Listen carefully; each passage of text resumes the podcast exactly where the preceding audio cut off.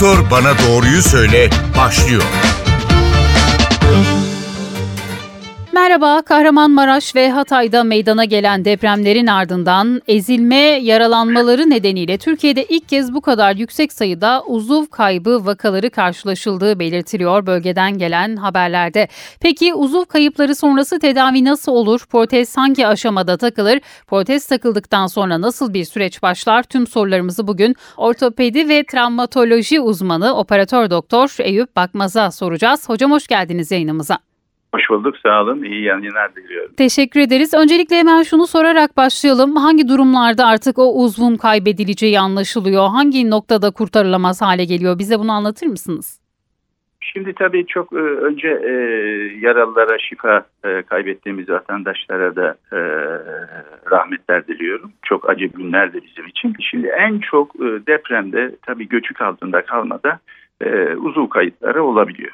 E, bunlar e, ciddi bası altında kalmaya bağlı, bizim crash sendromu dediğimiz ezilmeye bağlı, ciddi ödem oluyor, ciddi ödeme bağlı. Tabii ki kırıklar çıkıklar da beraberinde oluyor e, ve dolaşım bozuluyor. Çok basit olarak anlatıyorum. Hı hı. Dolaşım bozuluyor, dolaşımın bozulmasına bağlı olarak da uzuv kayıpları meydana gelebiliyor. Bu depremde de ki çok şiddetli bir depremde hakikaten tahmin ediyorum 1500 civarında e, uzuv kayboldu. Yani bu bir tahmin tabii. Hı hı. E, kesin bir şey söylemek mümkün değil.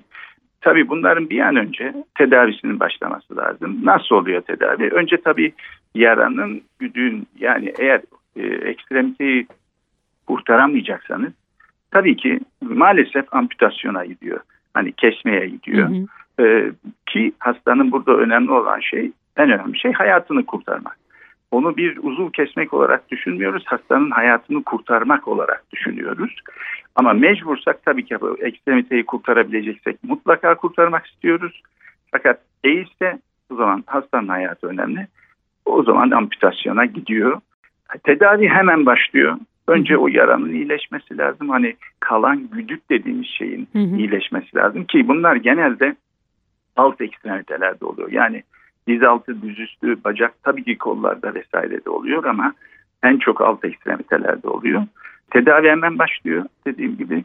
E, oranın yaranın iyileşmesi, bandaj, hemen ciddi bir rehabilitasyon. Tabii ne kadar olur ilk başlarda bunlar birazcık zordur ama hı hı. E, biraz e, ortalık sakinleştikçe e, hemen tedavi, e, yürüme egzersizleri, geçici protezler.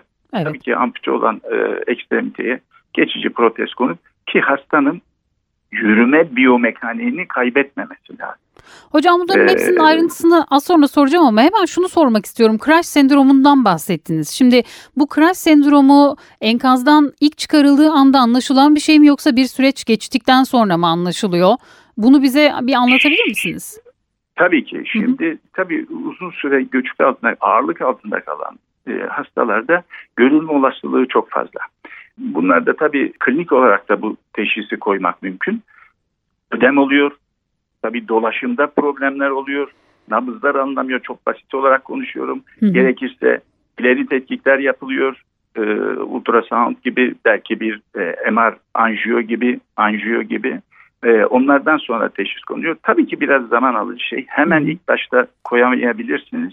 Bilahare gelişiyor. Fakat tabii hekim mutlaka en azından şüphelenecektir.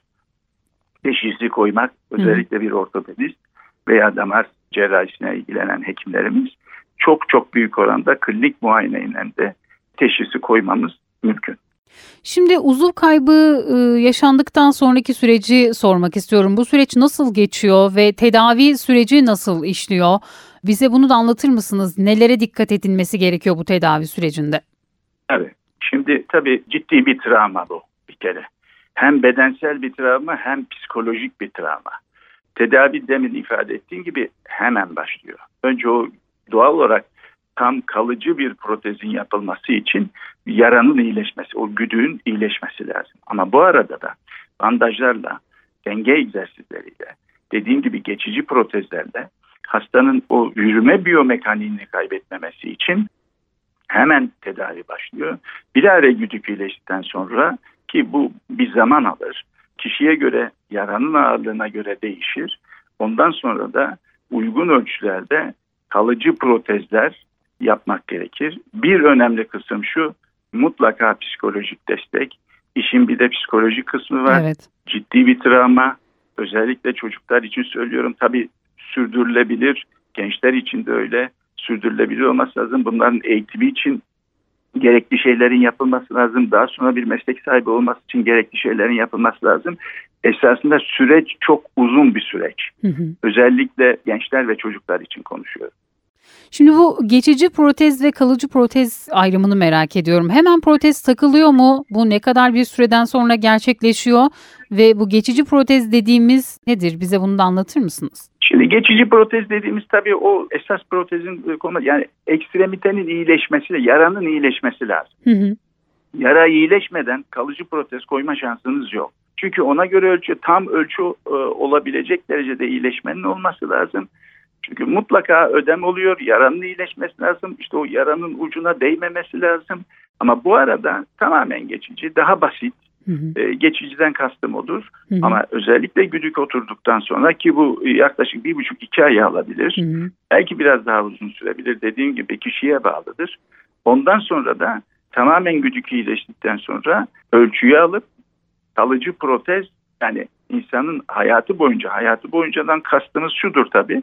Doğal olarak protezler eskir. Hı hı. Değişiyor bunlar. Özellikle çocuklarda da çocuk büyüyor, kilosu artıyor. Tabii ki bunları değiştirmek gerekecektir. Ama e, en azından uzunca bir müddet kullanacağı protezde kalıcı protez olarak adlandırılır.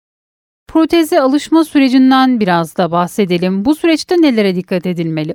Şimdi tabii burada dediğim gibi psikolojik destek son derece önemli. Özellikle çocuklar çok daha çabuk adapte oluyorlar. Yani çocuklarda müthiş bir direnç var ve müthiş umutlular, ümitliler. İşte görüyorsunuz orada çadırlarda oynuyorlar vesaire. Yetişkin insanda bu biraz daha zor hakikaten. Onun için mutlaka psikolojik destek ki demin ifade etmiştim ve hemen rehabilitasyon, hemen rehabilitasyon. Doğal olarak bununla ilgili eğitimlerin verilmesi gerekiyor. Protezle ilgili ki ilgili birimler bunu mutlaka yapıyordur, yapacaklardır. Yürüme egzersizleri, hani bedenen egzersizler hı, var. hı. Onların hemen baştaki hemen başlıyor. Bir de ondan sonra da e, yine üzerine basarak söylüyorum. Psikolojik destek de o travmayı atlatmak için son derece önemli. Bölgedeki kasların da güçlendirilmesi gerekiyor değil mi? Özellikle Mutlaka, ayak protezlerinde. hı, evet, egzersizden kastım oydu. hı hı. Mutlaka. Doğal Yani- olarak bir uzuv kaybediyorsunuz. Onun için mutlak daha güçlü olması gerekiyor. Zaten hem yürüme biyomekaniğini kaybetmemek hem kasları güçlendirmek, ayakta kalabilmeyi, yürümeyi sağlayacak şeyleri yapmak, hemen yapmak, hemen başlamak. Doğal olarak bir yara iyileşmesini bekliyoruz tabii ama Hı hı. hakikaten önemli. Hocam şimdi çocukların fiziksel olarak gelişimini takiben o protezlerinin yenilenmesi gerekiyor. Büyüklerde nasıl? O protez ne kadar sürede değişir ya da bir protez hayat boyu kullanılabilir mi? Şimdi çok büyük oranda kullanılamaz. Çünkü mutlaka eskiyor. Onların bir takım bölümleri vardır. Soketler vesaire hı. mutlaka eskiyor. Bunlar eskidikçe değişmesi lazım ama bunlar belli bir müddet kullanma olanağı var. Bunlar tabii 3-5 ay değil bazen uzun 2-3 sene, 4 sene, 5 sene gidiyor. Fakat gerektiği zaman erişkin için konuşuyorum değiştiriliyor bunlar. Bu hayat boyu gidecek bir protez yok. Hı hı. Ama çocuklar da tabii büyüyor, kilosu artıyor vesaire.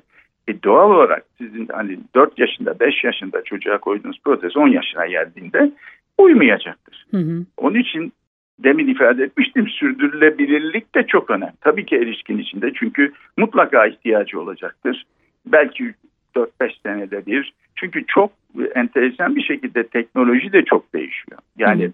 bu insanların doğal olarak teknolojiye uygun en iyi şartlarda yapılmış ona fonksiyonunu en iyi şekilde yapmayı sağlayacak protezleri vermek gerekiyor. Tabii ki teknoloji de değiştiği için mutlaka bunlar da bir zaman sonra değişecek.